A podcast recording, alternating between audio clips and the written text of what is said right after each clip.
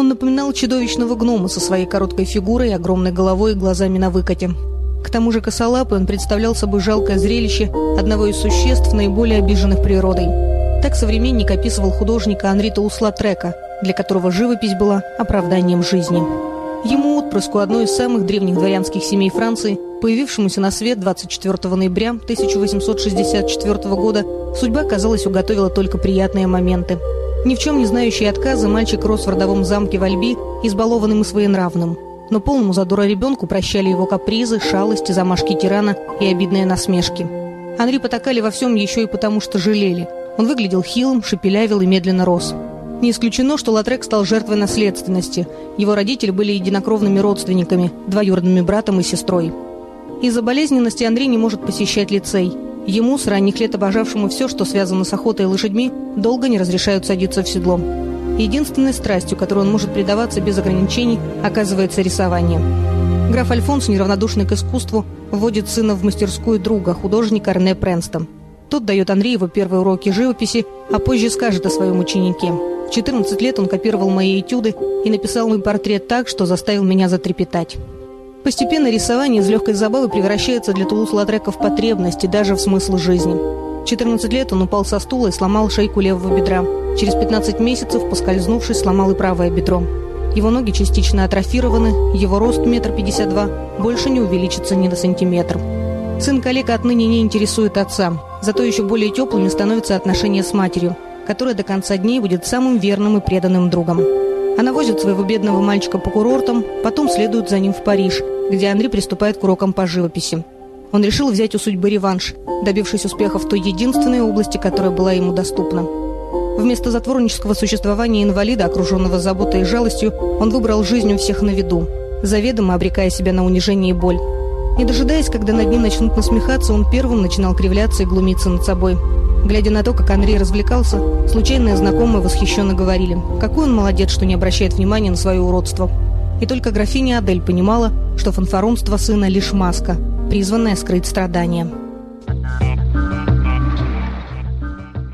В течение четырех лет Тулус-Латрек посещает мастерские признанных художников Леона Банна и Фернана Кармона. Будучи весьма скромным в оценке своих способностей, он старательно следует указаниям метров, хотя и не всегда с ними согласен. От него требуют идеальных условностей, а он хотел бы изображать действительность.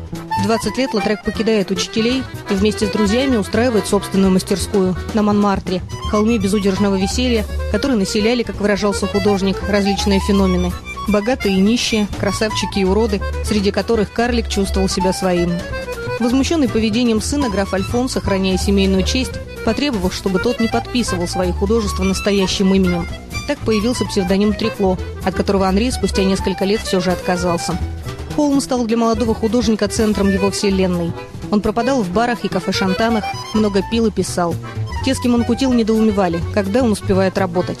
Те, кто видел, как он усердно трудится, удивлялись, когда он успевает развлекаться. Наиболее охотно Латрек посещал открывшийся 5 октября 1889 года Мулин Руж, где у него даже был собственный столик, сидя за которым он наблюдал и делал наброски. У Латрека на все был свой взгляд, ироничный и точный до жестокости. Он подмечал все нелепые жесты, неуклюжие движения, глупое выражение лиц. Вслед за Дега, которого Анри ценил и уважал, он открыл для себя эффект сценического света, искажающие лица и фигуры, очерчивающие силуэты. Художник делал десятки набросков, добиваясь умения одной линии создавать форму. Жадный до новых впечатлений, Латрек посещал многие зрелищные места. Кабаре, театры, цирк, скачки, новомодные велосипедные, а затем и автомобильные гонки. И где бы он ни бывал, его повсюду интересовало одно – человек, его индивидуальные особенности, психологические характеристики. Больше всего Латрек изображал женщин, от великосветских дам до проституток. Уродство Анри не умерило его темперамента. Он любил женщин, но вынужден был довольствоваться только теми ласками, которые оплачивал. Будучи частым посетителем борделя, он в конце концов поселился там. «Только здесь я чувствую себя как дома», — написал художник другу. Бесконечные кутежи и пьянства не могли не сказаться на здоровье. После 30 у Латрека появились признаки психического расстройства. Его поместили в клинику, но излечить от алкоголизма не смогли. 9 сентября 1901 года на руках у своей матери Андрей Тоус Латрек скончался. При жизни более известный как автор превосходных афиш, которые коллекционеры не стеснялись срывать со стен, вскоре после смерти он приобретает славу талантливого художника. Беспощадным в своих оценках, трезво смотревший на окружающих и на себя, он однажды сказал – Подумать только, будь мои ноги чуть подлиннее, я никогда не занялся бы живописью.